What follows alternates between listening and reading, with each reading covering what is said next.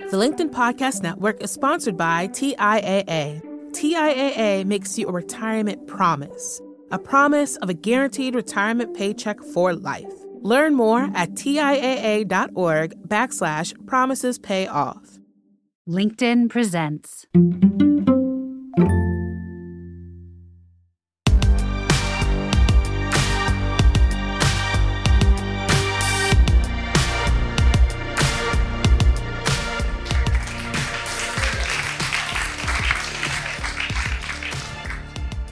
Welcome to Big Technology Podcast, a show for cool-headed, nuanced conversation of the tech world and beyond.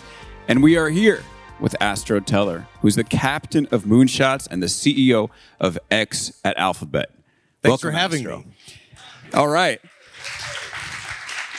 Now, as you can hear, we're doing this in front of a live audience here at Summit at Sea. And folks, I think you just clapped a little bit, but I really want you to be on the recording, so let's hear it. You got to be loud.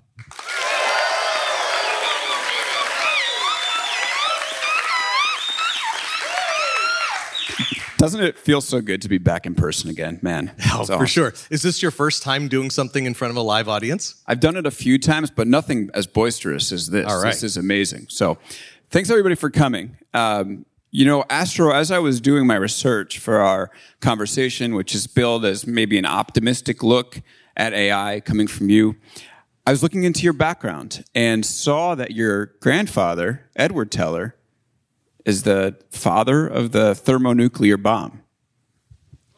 Yes. This is going to be a slow conversation. No, I'm kidding. So, I guess a bit of a curveball at the beginning, but here we are. So is is that weird? And also, what do you think about when you think about A I? What do you think about in terms of our ability to develop technology that could be quite destructive? Let me give you two thoughts. I guess you can dig in further. But the first one is, I have always been inspired by the idea that getting really bright people into an intense environment to work on something really hard that really mattered could have sort of profound positive impacts for the world. And I think the NASA space program, the Manhattan Project, Bletchley Park in England, there are lots of these examples. And that was one of the things that inspired me when I was young. Uh, and we'll probably get back to getting a group of people together to, to work on something hard in particularly hard ways. But the other thing is, the nuclear bomb is makes sort of like a good headline, sort of the mushroom cloud. We all have emotions attached to that. But the emotions that we've attached to our fears, our frustrations, understandably, about nuclear bombs, translated in the sixties and seventies into such a negative narrative about nuclear energy that we, as a society, completely missed the boat, pun intended. The disaster, which is climate change right now, would not be happening if we as a society had not let our fears about the first thing translate into an inability to use the upside of nuclear power to save us from what is now arguably the biggest problem in the world. So as we sort of move forward and talk about the technologies of the day, I would encourage us to think about that duality. Not that nuclear power has no downsides, but that if we're if we weren't careful, and we weren't in that case, we missed a lot of the opportunity for the upsides. Uh, Thank you. You could give it up. Okay. It's an almost a perfect precursor to a discussion about artificial intelligence, because A I can help our society in countless ways.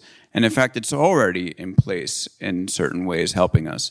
But it also has this capacity for destruction. I mean, you have, I think it's an often cited statistic, but one in ten A I researchers saying there's a chance that it could effectively turn civilization into paperclips. So my question to you is, when we create such powerful technology with the capacity for good, but also the capacity for bad, What calculation do you think needs to go through our head before we decide to move forward?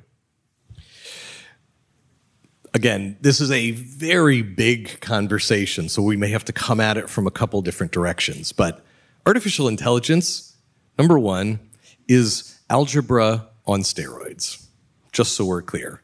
It is a very big field of study, and when you get out a microscope and you like look down inside the computer, you cannot find the A I in there anywhere.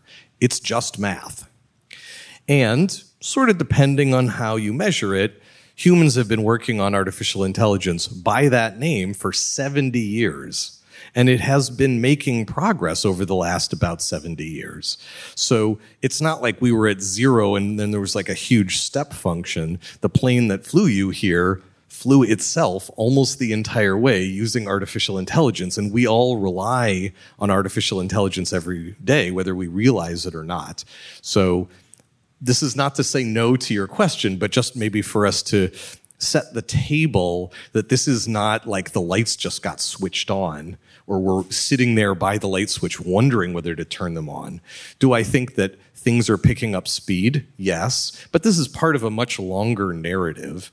And I think that we need to be really thoughtful about what, how, as we develop any technology, can we get the most benefit out of that technology, and at the same time, as wisely as possible, see potential downsides from that technology and then find ways to mitigate against them or corral them into places where they won't be a big downside for society. So you're a professional inventor, effectively, who manages professional inventors. Um, and, and I wonder, what is it about us, about humans, that we'll go forward and create things that we know have the potential for great destruction and kind of hope, kind of be optimistic that we're going to be using them for good? I mean, nuclear energy, nuclear weapons, like nuclear energy could help save the planet. But the fact that we have nuclear weapons increases the chance that we'll wipe ourselves out. Same with A I. A I is something that is can do a lot of good, has done a lot of good. Glad that the plane made it here okay, but also you have these potential downsides. So think, put your like put us all in the head of an inventor now and and explain sort of why the human spirit pushes forward with things and hopes that we'll do a good job taking care of them, even though there's risk. So inventing sounds like a monolithic effort, but let me separate it a little bit into two different things. One of them is learning, the discovery of new knowledge. If humanity can't survive the discovery of new knowledge, I mean, I don't believe that. I mean, maybe you do, but I believe in humanity. I think it could be bumpy at times, but I believe in humanity, and I believe we can survive discovering new knowledge. I don't want us to need to infantilize ourselves as a species by preventing new knowledge. Now, that wasn't, that wasn't my contention. I know, I know, I know. Okay. That's the first half. Now, the second half of invention is what you do with the knowledge. And in instantiating the opportunity, a new thing, like let's say electricity, should we put electricity into the things around us? You can say sure generically, but when you start to do it in specific cases, you can say things like, who will benefit from this? Who will be harmed by this? You can say almost for certain with something like either electricity or artificial intelligence, we can't say for sure all of the ways in which this will play out. Great. So how can we sandbox this discovery, this invention process, so that as we try to instantiate it in products and services, we can put it out in the world before it's done, not be, not to be irresponsible, but to be responsible, and to say to people, what do you think? How should we change this? What can we learn from this? And if you'll allow the metaphor, you know, for a long, long time, Waymo, the self-driving cars, which actually came from X, we had a person sitting in front, in right by the steering wheel with their hands really near the steering wheel, eight hours a day, just making sure that nothing bad happened. So the car was practicing driving itself, but there was a backup. I think there are lots of ways in which we can learn in the real world and do it responsibly by engaging the rest of the world in what's happening and getting that feedback so that we can get these unforeseen consequences out into the light so that we can design around them. So I, I'm going to get to the optimistic stuff, I promise, but I want to keep going here just a little bit more. Um, it's very interesting how you talked about how uh, with, with A I, it's just, you know, a series of numbers, effectively. It's math, and we're not going to see God inside the algorithms. You could also say that with nuclear, right? It's just a series of equations that we figured out how to do some crazy stuff with, sometimes crazy awesome, sometimes crazy bad. So is there ever a moment where we say, where we, like you mentioned, we shouldn't stop, we shouldn't worry about surviving the discovery of new knowledge. But is there ever a point where we say stop? Like, I think about the letter that Elon Musk and a bunch of others said about, we need to stop researching A I, which seemed to be a bit of a pipe dream to me. But is there ever a point where we say, this type of stuff we shouldn't keep going with? Or do we sort of, is it inevitable that we push ahead? I can't speak for the whole world. I, I think the reality is that lots of people who signed that letter and lots of other people in the world are going to keep working on it no matter what letter they signed. That's great for headlines and, for them. But yeah, for sure. I think what's imp- the only thing I can control is what we work on. And I want to work on what we're working on responsibly and so that we can get as much benefit to humanity as possible. I think that the world is overrun with serious problems. I would put at the top of that list climate change. Nowhere close to second place, I would put uh, nuclear weapons, just since we use that as an example. And I would put A I doing something particularly horrible for humanity a very, very distant third. So instead of focusing on all of the bad things, and I'm willing to talk to you more about them, but I'm interested in why we're not talking about the downsides, because this is about us netting humanity to the positive. The down, downsides or the upsides? Why we're not talking about the upsides, right? Yes. Okay. So, so I agree that... We're going to do that, by the way. Excellent. I'm looking forward to it. And it's is it possible that there will be complexity for humanity as we go through this? one hundred percent. Do I believe that anything particularly extreme in our lifetime is going to happen? I don't. I, I'm sorry, but I've been working on robots trying to open doorknobs for like the last thirty years, and it's been a slog. So as someone who's been in the field for thirty years, I'm just a little bit maybe more sanguine than people who started learning about this recently. I think I need to just clarify the question here, because it's not do we stop, it's is there a point where we think about pausing? That's what I'm asking, really. It's not like, I'm not sitting here saying, Astro, we got it. This stuff is about to turn us into paperclips. Not the point at all. The point is, philosophically, do we have a point where we say, maybe we don't want to develop those things? And if we don't, that's fine. And that's, you know, one answer. But I'm curious if you actually think that there is a place where we do say no. Yes, I'm sure such a line exists. I argue by the time we've gotten to that line, it will already be too late.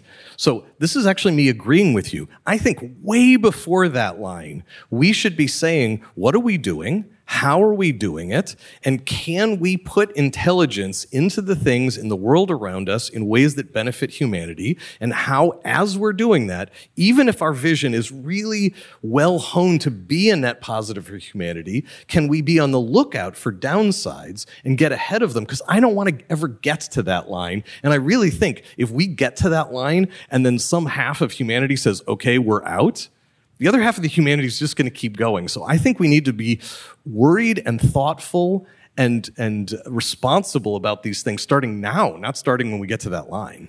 Yeah, it's kind of, I mean, it is very interesting. And that's kind of the opinion that I share with you, is that we don't really have, as a species, the capacity to stop. And that's very interesting. Same with the Manhattan Project, same with A I. So, so we're, okay, we're going to go ahead and build A I. Um, do you th- do you think there is a similarly positive impact that artificial intelligence can have, the same way nuclear energy can have, in terms of preventing, we you know, we, we advertised this session, energy, climate change. So let's start there. Like, is there a place, is there a way that A I can have that impact? And is it the A I that we've been developing all along, meaning that the optimization technology, computer vision, stuff like that? Or is it, does this generative A I wave have a, a role to play in this world as well. And let me add a third question, because this is now a two-parter, so might as well make it a three. What at Google X, or Alphabet X, right, is now happening uh, to tackle these issues? I'm happy to go down all three of those. I think we're going to get lost in the rabbit holes. We're going to have fun getting lost in them, but you may have to bring me back to some of those topics. I'm up to it. Awesome. So, I mean, let's start with, you know, artificial intelligence is a really big basket of things. Many people may have heard a lot about large language models recently. That is a particular piece. So artificial intelligence has lots of baskets. Machine learning is one of those baskets. Um, deep neural networks is a subset of machine learning. And even within uh, deep neural networks, there are ways of setting them up and training them that are what you've heard in public referred to as these large language models. Those will continue to have a lot of impact on the world, for sure. But I'd rather focus, I think it's actually more productive to go one or two steps back up to like machine learning in general and to say, how are we solving problems? We should be falling in love with the problems, not falling in love with the technology. And so, for example, one of the projects that's near and dear to my heart that's at X, I think it's a really big issue in the world. The world's electric grid is the world's most complex machine. That is by far the most complex machine humanity has built. And the people who run the grid all over the world, and there are many pockets, obviously, these are good people. They're trying hard, but it is very complicated. There are regulators. There are private companies. There are these semi-public companies, the system operators, the people who own the wires, the people who own the generation, the people who own the distribution, the sort of last mile to people's homes, all often different companies. It is a very complex problem. And so when you go to the people who are supposed to make sure that the load, the need for electrons and the source of electrons are balanced on a millisecond by millisecond basis, they're trying really hard to do that for all of us, and they're barely hanging in there. And that's leaving the grid the way it is. There are now all of these solar fields all over the world that want to jump onto the grid, all these batteries that want to jump onto the grid, all these electric vehicles that want to jump onto the grid, and they have no way of figuring out how to maintain their system because, here's the crazy bit, they don't know what their system is. If you go to a system operator and say, show me the digital map of where every inverter, every transformer, every wire is in your grid, they will just say, we don't have that. And that's why it takes them ten years. When you wonder why there are ten-year waits in most states in the United States to get a solar field onto the grid, it's not because people don't want to put solar fields on the grid. They don't know what will happen to their machine if they plug that solar field into the grid. So what if machine learning could help them to learn about their grid, virtualize their grid, and then answer in a minute instead of in a year, in ten years, what will happen if you plug this solar panel onto the grid? It's going to be okay. Give that one a yes. Think about the tsunami of renewables that are already waiting. They've literally already been built. They're just sitting there in the dirt, wind farms and solar panels, waiting because we don't have a virtualization of the grid. That is an example right now that X is doing to try to use machine learning through the energy infrastructure to make the world better.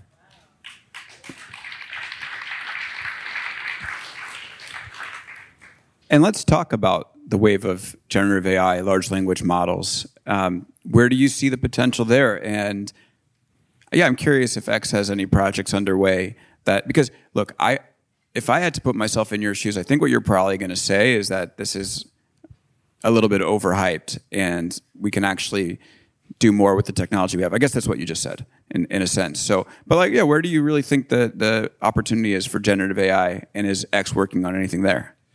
So generative A I, as you've probably seen it play out in the media recently, leans more into things like asking Bard to write you a poem, going to one of these um, image producers and say, hey, make me a picture of a pony that's actually a unicorn, it's at a birthday party, and it's wearing a purple saddle. And then it makes you that picture. That's what, you know, in the media right now, generative A I is t- typically being put forward as. Let me try to get a different That's real. That's going to continue to be a thing. But that's the tip of the iceberg. So think about it this way. We're in the middle of actually this has been decades coming, and it will take decades more to move through society, of a process of lifting up people, moving them away from the craftsman, mechanical detail work of designing and making things, lifting them up into guiding computers who help them make things. And this has been going on for a long time. If you're a photographer, you are familiar with and you have used Photoshop, for example. And that doesn't ruin your ability to be a photographer. It lifts up your ability to be a photographer. So if you work at a car company and you have a car strut, let's say, so it's sitting there, it's, it's one of the main pieces that holds the car bits in place around the wheel to the frame. You want it to be really strong when you pull it, but also when you smoosh it together, it's got to be really strong. It has to be really strong in torsion as well, because otherwise it'll snap like this. But you want it to be cheap to make, and you want it to be as light as possible. So instead of designing what you think would be the best one, what if you went to a system that could try millions of different possible car struts? So many that it started to hill climb in car strut design space. And you were watching it and telling it things like how much you value fast to make, cheap to make, low carbon footprint to make, low carbon footprint because it weighs less for driving it around afterwards. So you're guiding it, you're making the decision, but it's trying millions of things, and it comes out with a car strut at the end, which is better than any car strut a human could have designed.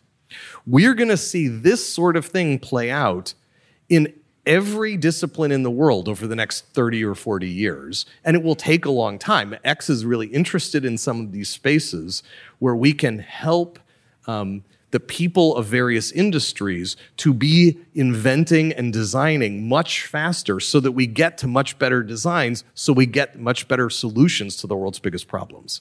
So you're working completely on moonshots. The, what you just described just sparks a question for me, which is that if this becomes democratized, if this gets in the hands of so many people, then does the path from wild idea, moonshot idea, to production become much quicker and then also much more democratized? We don't have many invention houses like X in the world. So are you worried maybe that you're going to have a little bit more competition? Exactly the opposite. The world is not going to run out of problems, and the fundamental goal of X is to get a bunch of people together to work on those problems as efficiently as possible. The more people can work towards solving humanity's problems, the better off we'll be. So I hope it does democratize things. I'm watching it currently start to democratize things, and I'm super excited about that. I would also say, so there's democratize in the sense of more people can be at the starting gate and doing that work. It is also lifting us and, and uh, people like us up in our ability to reach out even better to partners. And so we're now helping aquaculture experts in Norway in a way that ten years ago, I'm not sure we could even have imagined. We're helping on in the electric grid in Chile in ways that I just described to you. And so they're getting this same benefit. They're being lifted up by this technology as we are able to share it with them. What are you doing with the uh, aquaculture experts? Oh, aquaculture. What is aquaculture? So let me take a step back. This is our, the, the first project I was described to you is called Tapestry. Um, this project that I'm about to describe on ocean health, we call Tidal. And our, let me give you the context here. So the humanity gets about two and a half, almost three trillion dollars a year from the oceans. And we are destroying the oceans, as many of you probably know, faster than we're destroying the land or the air. It is the sort of sink for humanity. It is pulling all of the worst bits that we're putting into the world into it, and that's why the ocean is dying. We, humanity is not going to stop using the oceans. We need to get more value per year from the oceans, and we need to do it in a way that is not only not destroying the oceans, but we need to regenerate the oceans. There is no possible way to do that unless we find a way to take automation to all of the things that we currently do in the oceans and can do in the oceans. So if that's the big picture, where are we going to start? Well, one of the cool things about fishing, I mean, fishing is, uh, open sea fishing is actually really problematic. As most of you know, we're in the middle of overfishing all of the fish in the world. But aquaculture actually helps us not to overfish the oceans. And because the carbon footprint of a pound of uh, fish is one-eighth the carbon footprint of a pound of beef, we are wildly better off as humanity moving to producing food through aquaculture. But when you go to a huge pen, even the, our partner Mowi, which is a sustainable aquaculture farm in Norway, it's the largest salmon farmer in the world, and they are very good at what they do. And the state of the art, when they wanted to find out a year ago, even two years ago maybe, how, how well their fish were doing, How, how much their fish weighed, they would, in a f- pen with two hundred fifty thousand salmon, they would pull twenty salmon out of the water, put them on a scale, weigh them, and be able to average that and be like, well, that's probably what they weigh, and put them back in the water. If they wanted to find out if the fish were sick, they would pull twenty fish out and like, mm, do I see any lice on the fish? Mm-mm. Put it back in the water. So what we're doing is we're enabling them through computer vision and machine learning and automation and specialized sensors to allow them to look at the health of the fish, the weight of the fish. We're helping them to automate the feeding of the fish, which makes it much more sustainable because the runoff from overfeeding on these uh, fish farms is actually one of the big problems in aquaculture. So we're making the farmer better while we're making the world better using machine learning.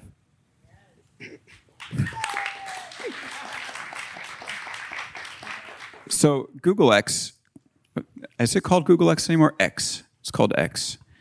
X is there to effectively try to insulate Alphabet from the innovator's dilemma, which is effectively you're an incumbent, you have a business, and you do everything you can to protect that flagship business, and that might potentially head off your ability to do things that would disrupt your core business. We've talked about some very cool projects, self-driving cars. We've talked about um, things with climate and and uh, food. But there's a big there's been a big story recently, which is that these chatbots um, coming from places like OpenAI and Microsoft have threatened Google. So now Google has its own; it has Bard, but I almost wonder, when we think about insulating Google from the innovator's dilemma, shouldn't X have been front and center building the the first Chat G P T and not letting an OpenAI, for instance, run away with it? I swear he's not a plant. But good setup. I think you um, didn't you say that we shouldn't be afraid of the advancement of knowledge? So. Yeah, absolutely, yeah. absolutely. So No, no, I love the question. Uh, let, let me take a step back and remind you sort of how X functions, what our goal is. You know, our goal is to invent and launch moonshot technologies that, if we do it right, help tackle some of the biggest problems in the world and lay the foundations for enduring sustainable businesses. One of the early things that we did was a thing which, when we graduated it back to Google, was called Google Brain. Google Brain is the origin of much of what you now think of as Bard. And so that was an example in the earlier days of X of us making something, realizing that it would be productive for that to be back in the mothership. We moved that back to Google, and it has gone on to do amazing things. And so the transformer paper and other things that you've heard about. Somewhat more recently, this is about five years ago, we said, we can feel on the horizon we're going to get to the place where the ability is going to be there for us to be working in much tighter loops with software developers, like, like a partner to them, where we can complete code when they start to write it. If they write out the Uh, an English language description of what they want, It will write out the code for them. It can even be like a pairs programmer and have a conversation with them and help them to be better programmers. And so that work happened for about five years at X. About seven, eight months ago, we moved it back to Google, and it was just announced recently as Cody, and that is now sort of the code-making part of what you think of at Google. Ahoy, sailors. At Virgin Voyages... Ahoy. That was, the timing of that was so freaking perfect. Just finished the answer, and then there, there we go. Familiarize yourself with the location and receive important safety information from our crew. Checking your assembly station is required by each. So the real question is, is he going to delete this from the podcast, or is he going to leave it in? What do you think? Should he leave it in? Thanks, everybody. Oh, that's right. Can someone shut this off? What? What's required by law? One of our jokes at X is after we, you know, make time machines work and cure cancer, we're going to figure out how to get A V sorted out. That'll be like the hardest thing after we do the easy stuff like cancer and time travel. So I want to ask a follow-up question, which is, you mentioned that Brain started in X and then graduated to Google. I want to question the graduation process, because when you do graduate to Google, it be, doesn't it become a little bit harder to say, I'm going to, we have, we've made all this amazing technology. Now I'm going to make something that's competitive with the bread and butter. For instance, you know, a chatbot that can sort of uh, serve as something that um, people might want to use instead of search. And once it goes into Google, doesn't it have the constraints that it might not have an X, which is that now all of a sudden it has to worry about the quality of search and the quality of response, where it might not in a more experimental unit? Ramping anything up to serve more than a billion people a day is super complex. Um, th- we're talking about, you know, hundreds plus languages. Um, there is a lot technically, legally, ethically, just to do this, I mean, practically at all, but also doing it ethically, that X is totally not set up to do. For the same reasons that X may be a particularly good place to do rapid prototyping and learning of new things, we are not the right place to move something from, yeah, we have something special here, to it's ready in a really thoughtful, responsible way to serve a billion people a day. I so... I hear you, but I would actually say that that would have been irresponsible for us to like try to keep that to ourselves. That the goal of X is to create really good seed crystals. We don't want to do it all ourselves. We want to get the ball rolling where where you know, either sometimes the rest of the world in the form of an other bet at Alphabet like Waymo is, uh, or back at Google, the world says, ah, got it now, see why that could be really big before it's done, but it can survive on its own because it's left behind that, like, what are you talking about? Why would we do that? That's definitely not possible when those things are still on the table. That's what X should be for, is to actually work through and often be wrong about whether there's something awesome there. And so we try one hundred things and ninety-nine of them don't work out. And our job is to be wrong about those ninety-nine as efficiently as possible, to move past the ones where we're wrong about them with evidence as quickly as we can, so that that one, which we can double down on over time, can sort of go on to have a really productive future. So here's my uneducated argument to switch things up. Um, yes, it makes sense to have a prototyping lab, but also couldn't you, for instance... You know, a billion users, that would be building something like Bard into Google Chat. But OpenAI's ChatGPT started with one hundred million users. That's the fastest growing consumer product in history. You, it seems like you might even be in a great position to, you know, say, hey, we have this chat thing.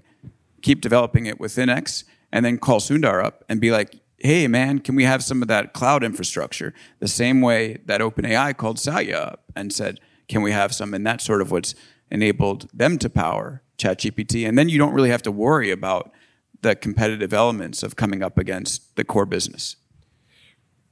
Let me use a related example, see if this at least partially satisfies you. So one of the things that we've worked on at X for a very long time is uh, factory automation. The world spends sort of pushing ten trillion dollars a year making stuff.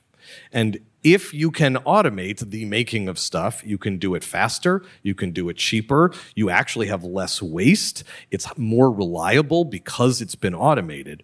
But it is fiendishly complex and expensive to automate the making of almost anything because, until very, very recently, there was a lot of bespokeness, artisanalness to programming robots. And so X worked on that for many years, created, it was a project called Intrinsic. It graduated. It's now an other bet at Alphabet. They just announced a few days ago that they have a platform called FlowState, which is a developer's uh, arena in which you can develop new capabilities and new skills for robots to have with a seamless ramp from early investigations in simulation to actually landing them in robots, in factories, doing real work. And that creates more jobs for developers, makes it easier for people all over the world to help make robots more capable, and it helps the makers of the world, and it democratizes the making of things, because right now it costs a billion dollars to seriously automate a factory. So that's an example that started at X. It's not exactly a chatbot, but it is, you know, making robots much more capable, much more flexible, much more nuanced and dynamic in their ability to solve problems on the fly. And then we've laid out the early infrastructure, but are allowing the rest of the world to build on top of that, and which I think is going to be really good, yes, for Alphabet, but for the whole world as well. So that's something that didn't go to Google, that that lives in this region post-X, but still inside Alphabet, called an other bet. So do you want Brain back? What was that? Do you want Google Brain back? No, no, no, no. I, our job is to catch new waves for Alphabet, to catch new waves for the world. What excites us isn't sort of empire building or, or getting to sort of like have been one, the one who rang the bell. That is not our goal. We want, in a really efficient way, keeping this balance of audacity and humility just right. Audacious enough that we'll try almost anything, but then humble enough that we're honest right after we start out on each of these investigations that we're probably wrong and that we need to spend our money figuring out that we're wrong rather than trying to prove that we're right, since mostly we are wrong. And by doing that, in lots of different domains, what rises to the surface are these new things like inverse design or generative design that we were talking about. It's not that I said there will be generative design seven or eight years ago. It's that we've tried a thousand things over the last decade, and the generative design stuff is some of the stuff that's bubbling to the surface in a way that's looking really promising over and over again. That's what excites us, is catching those new waves, doing it efficiently, and doing it responsibly. Astro Teller is here with us. He's the captain of Moonshots at X and the C- oh, Captain Moonshots at Alphabet and the C E O of X. We'll be back right after this to talk a little bit more about how Alphabet and X actually create the products they do. The LinkedIn Podcast Network is sponsored by T I A A. In the last one hundred years, we've seen financial markets swing, new currencies come and go, decades of savings lost in days, all showing that a retirement plan without a guarantee, quite simply, isn't enough. So more than a retirement plan, T I A A makes you a retirement promise. A promise of a guaranteed retirement paycheck for life. A promise that pays off. Learn more at T I A A dot org backslash promises pay off. Hi, I'm Trevor Korn, LinkedIn's Chief Product Officer. On my podcast, Building One, we dive deep into what it takes to build great products. Recently, we had Zach Perret, the C E O of Plaid, and he shared about his struggles building a financial app for consumers and how he was able to turn it all around with a critical pivot. Take a listen. I personally couldn't resonate as much with the consumer set that we were trying to reach. I just didn't have that level of empathy. When we made the shift to building a B two B product, though, I was building the product that I wanted. My co-founder and I were creating the product that we wanted ourselves, and we had so much empathy for what that product was. Such a great insight. You know, in that sense, we got lucky because we were, we were creating a thing for ourselves. And then the people that we were talking to also had the same problems we did. They were fintech developers. We'd been a fintech developer. Uh, we'd been trying to build a fintech product for a year. And so we had such deep empathy. We had such a clear ability to... If you want to hear more of Zach Perret's story and the lessons that follow, listen and subscribe to my podcast, Building One.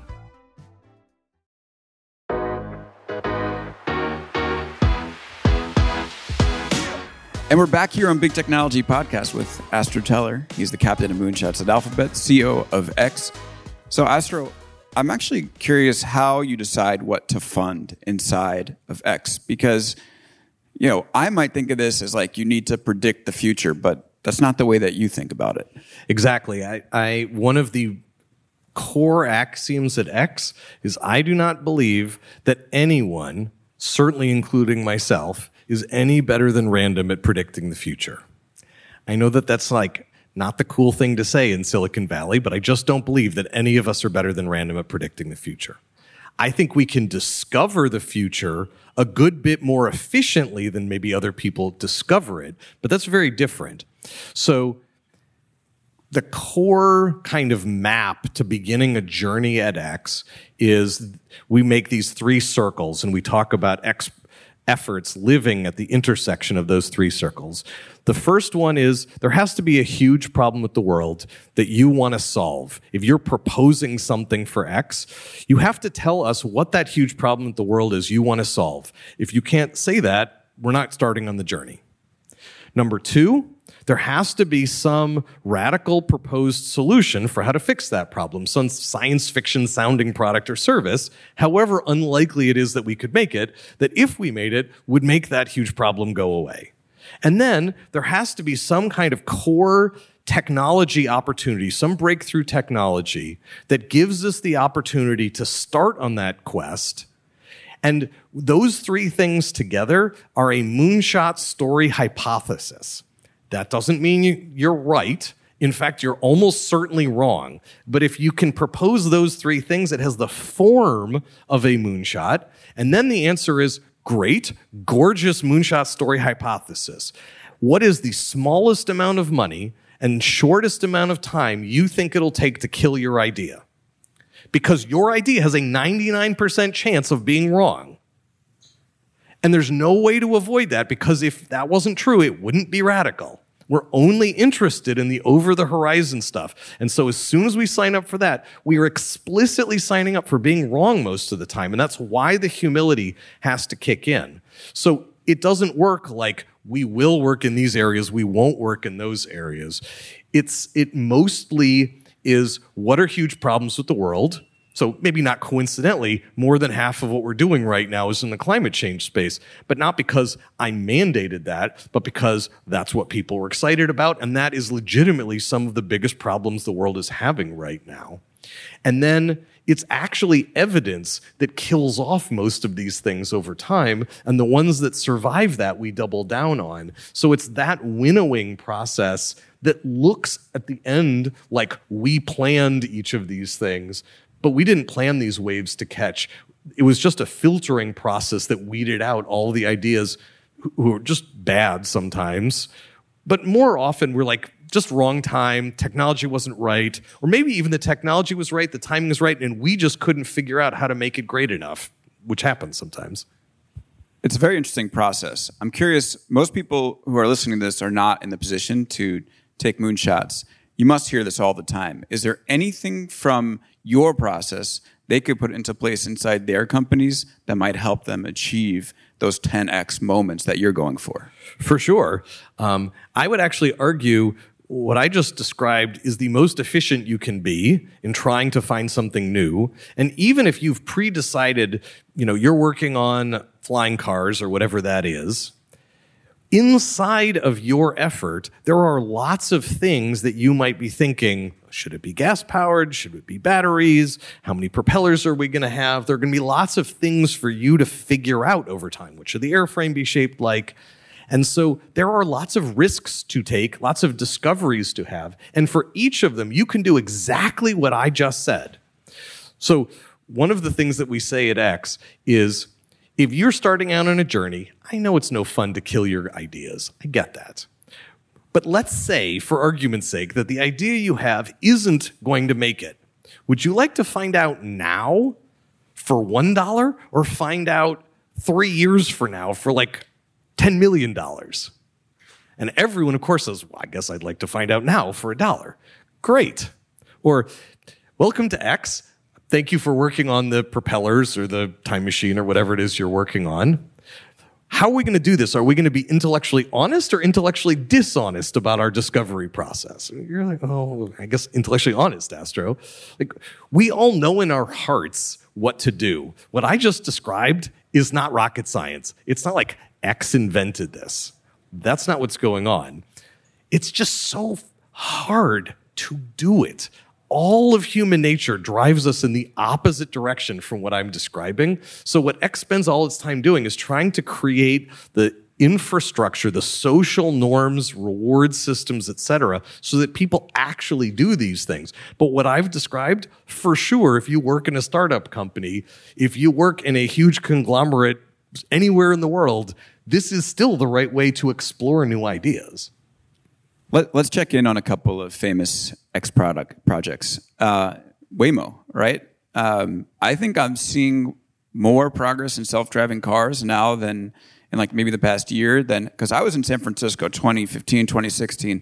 People were like, this thing is going to happen next year. We're in twenty twenty-three. Not quite there yet, but it seems like there's a lot of progress being made. What's your, what's your perspective on where we are right now in self-driving cars, and how far are we from realizing that original vision? For sure, it was harder than it turned out to be.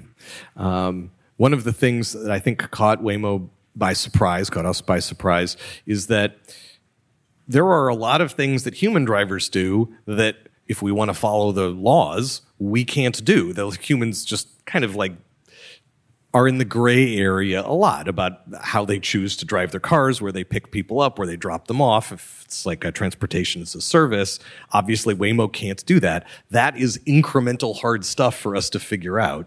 Um, so there are a lot of edge cases to make sure that this is super safe. It's a, it's a fun experience for people. But I also think that the way it tends to work is any exponential ramp up, it's the same ramp up every year, assuming it's a gradual ramp up. But if we're not paying attention to it, it feels like it went like this. And I think most of you will experience self-driving cars like this. There are three cities in the United States where you can get a ride, you know, with nobody in the front seat, in Los Angeles, in Phoenix, and in San Francisco from Waymo. And I don't know exactly when, but I pretty much guarantee there will be more cities over time. And so if you live in one of those cities, it probably feels more real. If you don't, it feels like, nah, it's not going to be a thing. And then all of a sudden it will be a thing. And that's natural because, you know, unless you're really in that industry, you aren't watching really closely as the number of rides per day per city is going up from a, a group like Waymo. I'm legitimately pumped to ride a, in a Waymo for the first time, hopefully this year. Another project that I want to talk to you about is Project Loon, which was was is these balloons that are supposed to beam internet down to everyone, no matter where you are. Now, I'm curious, like people now, if they think about accessible internet, they immediately go to Starlink. How did Loon, which was, you know, a great idea early on, sort of, I, I don't know, is it right to say, but I think lose ground to Elon Musk and Starlink? First of all, I mean, so Loon was a goal. Could we make a worldwide stratospheric layer of balloons? They're like cell towers, but floating at sixty-five thousand feet that were talking to each other in an ad hoc mesh network and beaming L T E or five G to the ground so that people in rural communities around the world, particularly the people who don't have good internet connection, all of a sudden would. Very inspiring. And it took a long time. We built it. It was working. We were beaming L T E and five G to hundreds of thousands of people in multiple countries. we couldn't figure out how to get the business to close with the um, the owners of the spectrum that we had to work through in those different companies. So we turned it off. It made us very sad. Um, Starlink is a cool company, but they're solving a different problem. There's a fixed amount of bandwidth you can land when you beam something from a satellite in any one region. So it works very well in rural places, but you couldn't have like a huge number of them parked very close together. So that wasn't really the goal that Loon was trying to solve. But let me tell you a sort of fun side story. It was crushing for all of X for us to kill Loon. It had gone on to be another bet. It was really one of the inspiring things that had come from us, and so it made everyone really sad for us to stop doing it. And we have this saying at X. We're very focused on moonshot compost. Whenever we stop something, the people, the code, the patents, the know-how, we try to keep them all at X. They recirculate working on new projects. And so in this particular case, one of the technologies that was allowing these balloons at sixty-five thousand feet to communicate between the balloons at very high bandwidth were lasers. And so when Loon ended, someone said, well, how come we couldn't put those lasers on the ground, you know, like on a pole? And that sounded almost embarrassingly too simple after all of the work we had done to get them up to sixty-five thousand feet. But fast forward five years, we have these things, they're about this big, it's smaller than a traffic light. It shoots a laser up to twenty kilometers. It's eye safe. You could just put your eye right up against it. Nothing bad would happen. It's unregulated. It's near visible light. It's about one order of magnitude outside of uh, visible light. But in the E M spectrum, that's basically visible light. And um, it's received by another box that's, you know, two feet tall. You strap them on two poles. If you plug the internet, like a fiber optic cable, into one, you have twenty gigabits per second up to twenty kilometers away for less than one one-thousandth the cost of trenching fiber. And we're rolling these out right now in mainly Africa and India. And that project is now moving more data to real customers per day than Loon moved in its entire history. So go moonshot compost. that that project is called TARA, if you want to look it up. Pretty cool. Okay, uh, let's see. We have maybe two or three that questions to get through in nine minutes. Let's see if we can do it.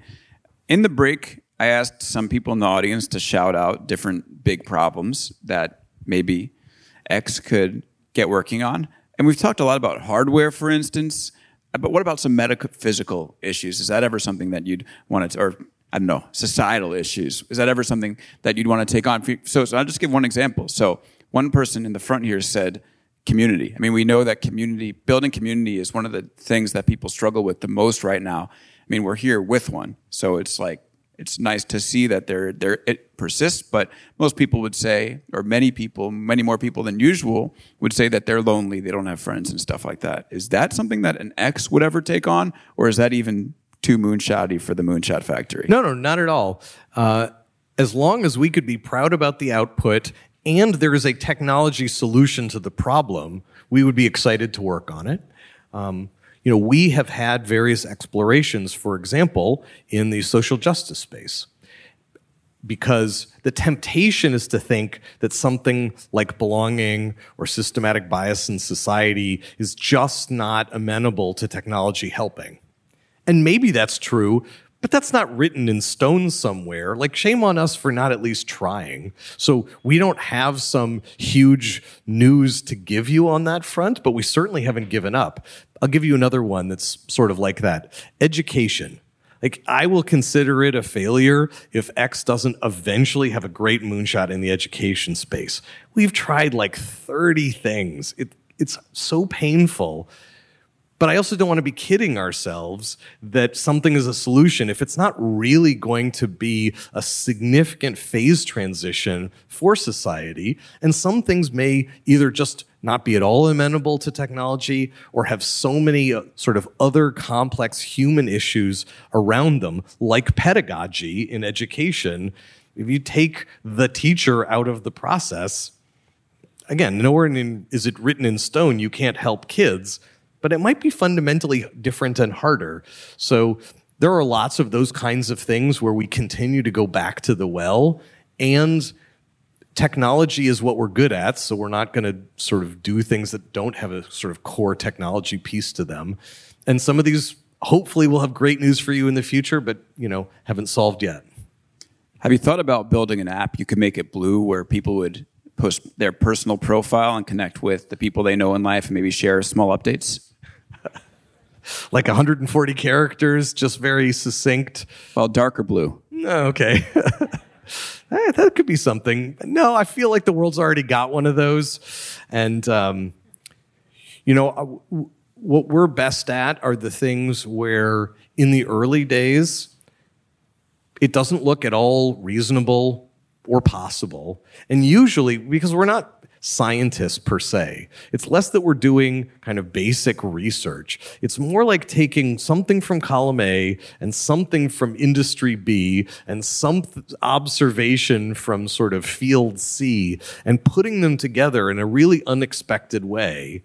And again, often we're wrong, but if those things come together, then at our best, I think we're system integrators, and we're really good at getting mud on our boots, getting out in the world, working with partners, prototyping quickly, trying and learning, and using humility as a superpower to be wrong, admit we're wrong, learn from being wrong, and get better faster. Like, I think that's us at the best.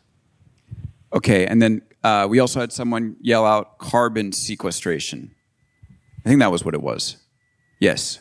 Okay, he's not correcting me. So thoughts on that? Yes, we have done a bunch of interesting work in carbon sequestration, in green hydrogen.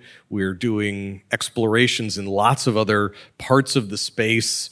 Um, we're excited about the possibility for making much lower carbon footprint cement. So I can't tell you that we've absolutely cleaned any of these problems off yet, but these are spaces that we're excited about.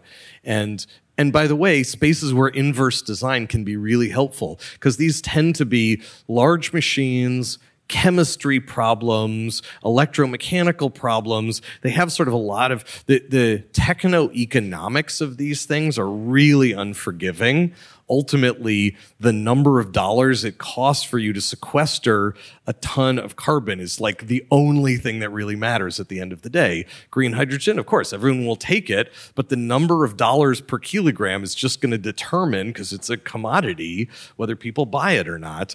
And so trying to come up with something very different, but also have an eye on the sort of long-term, like the Rust Belt engineering side of this work, the project finance side of this work. What would this really be at scale? Because it's it's actually kind of easy to make any of these things look great in the lab. It's having that sanity check on top. Um, what is this really going to be at scale? Would this actually change the world? Uh, you know, we had this project. It was one of my favorite. We had a device. It was about as big as like the area where we're sitting, a little bit bigger. And it was taking seawater and producing methanol you could burn in a gas tank. There are four billion internal combustion engines in the world. Like, tears were running down the faces of the people, like, capturing the first couple of drops here. This project was called Foghorn. Like, that felt like a real save the world moment. It was actually working. And we could not convince ourselves we were going to get it cheaper than about fifteen dollars a gallon of gas equivalent. And that's just not going to save the world. So we turned it off. So uh, tighter economic conditions, interest rates around five percent. Do you worry that now that we've exited zero interest rate environments that you might not be able to get as much funding from the mothership as you had in the past? I think Alphabet needs to be very thoughtful about how it spends every dollar, and we have spent the last thirteen years working hard on our efficiency and on our rigor. So, you know, if Alphabet stopped being interested in sort of like the ten-year plus, that would be one thing. But as and Alphabet is very serious about the long term, and as long as Alphabet is serious about the long term, I am sure that, you know, making sure that we spend every dollar wisely would be very important.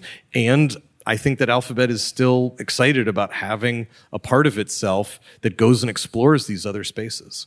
let me ask you one last question. Um, we started about talking about where invention could go wrong. I actually am kind of curious from your perspective. I know we only have like a minute left, but um, why do we continue to to um, try to invent and build? Because it does seem like in some ways that like if we all put our heads together, we could have enough on this planet for everyone, but we don't do that. So I'm kind of curious, like what you think, where are we trying to get to? I'll give you two answers.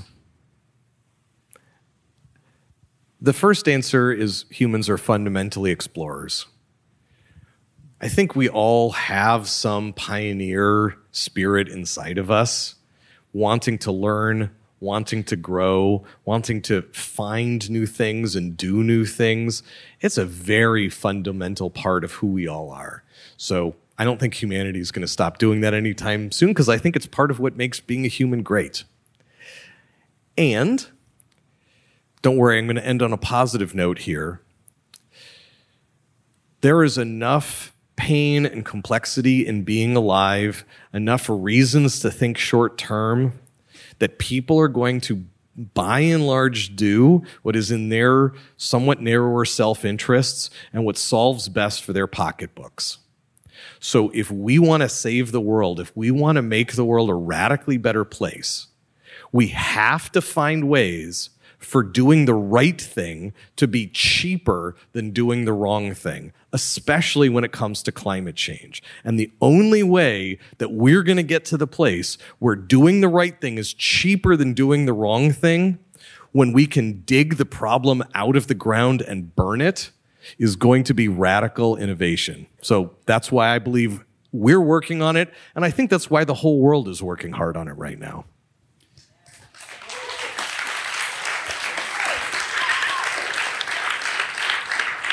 Astro, thanks so much for coming on. My pleasure. Thank you for having me. Thank you, everybody, for listening. Thanks, everyone. Thank you so much to our live audience. I want to thank Summit for having us here. Thank you, Nick Watney, for handling the audio. LinkedIn for having me as part of your podcast network. Everybody in the audience, if you find Big Technology Podcast in your app of choice, we have the product manager on Bard, Google's chatbot. That's going to be on the feed within the next week as well. Thanks again for being here. Thank you, Astro. And enjoy your time on the ship.